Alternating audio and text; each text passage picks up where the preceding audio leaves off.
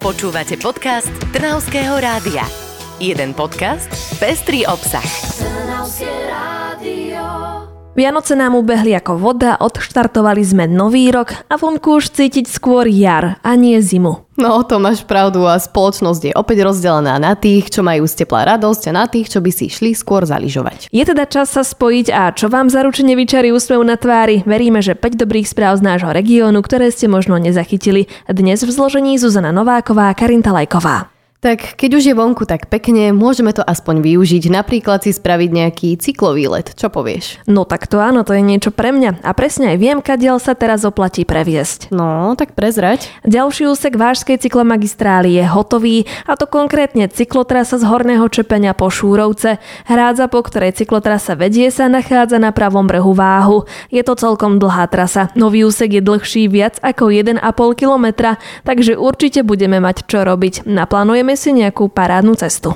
Ale predsa si budeme musieť aj niekde oddychnúť, nie? Tak neviem, ako si na tom s kondičkou. No po tých sviatkoch a všetkých koláčoch a dňoch strávených v posteli pri rozprávkach asi nie moc dobrú. No tak to sa neboj, lebo na trase je aj cyklistické odpočívadlo. Nájdeme tam drevený prístrešok, hlavičky, informačnú tabulu aj cyklistický stojan, takže tam si určite oddychneš a dokonca sa aj dočkáme pokračovania tejto cyklotrasy. Ďalší úsek pribudne od Šúroviec po most Siladice. Napojiť by sa mal práve na tento nový cyklochodník, po ktorom sa prevezieme.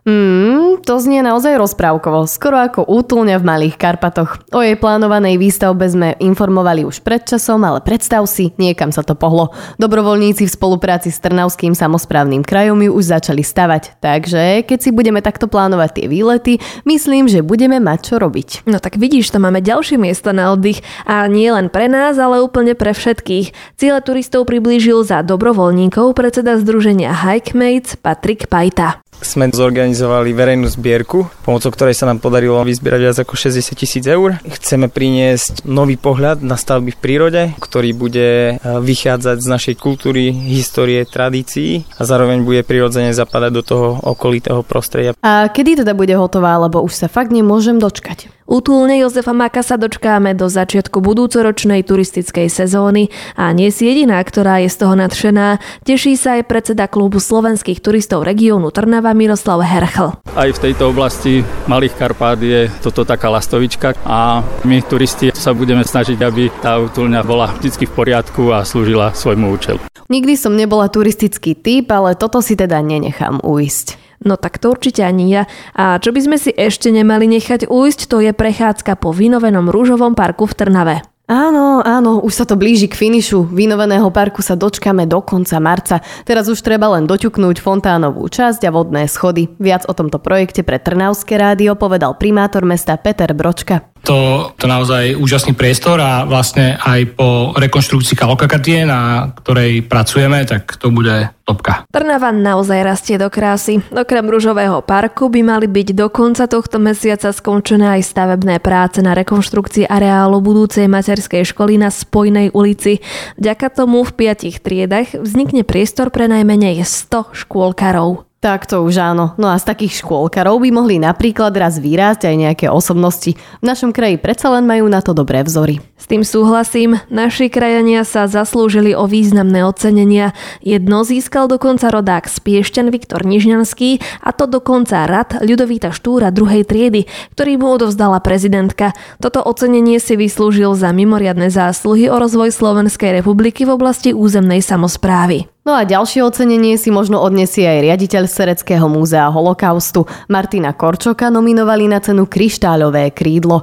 To dostávajú osobnosti Slovenska, ktoré dosiahli vo svojom odvetví mimoriadnú odbornosť a úspech. Nominovaný je v kategórii filantropia za svoje aktivity a dlhoročnú prácu v oblasti ľudských práv. Tak gratulujeme a držíme palce. Okrem ocenených obyvateľov si jednu cenu odnieslo aj mesto z nášho kraja. Na Slovensku každoročne oceňujú meské a obecné weby v ankete Zlatý erb. Hlohovec si vybojoval celkové víťazstvo a hlavnú cenu Grand Prix e-Slovensko. Prvé miesto si rozdelil so Starou Turou. Druhé miesto patrí dokonca aj obci Špačince, no a na štvrtom mieste v kategórii obcí sa umiestnili Jaslovské Bohunice. To je ale ocenených, až sa mi hlava točí. SOS. No tak v tomto prípade ti asi SOS nepomôže, ale pomohlo už mnohým seniorom z nášho kraja. Myslíš službu domáceho tiesňového volania? Áno, aktuálne už má 300 klientov a v tomto roku ich bude ešte oveľa viac. Funguje to ako taký malý šikovný gombík. V prípade núdze jednoducho klienti stlačia prenosné tlačidlo a zavolajú tak na tiesňovú linku.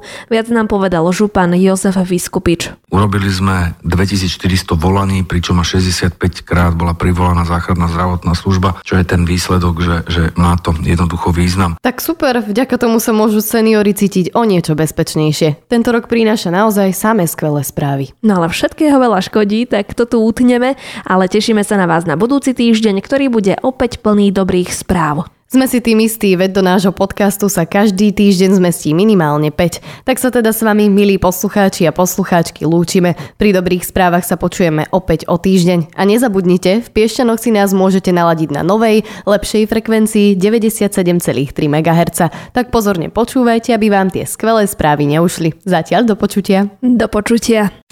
Počúvali ste podcast Trnavského rádia. www.trnavskeradio.sk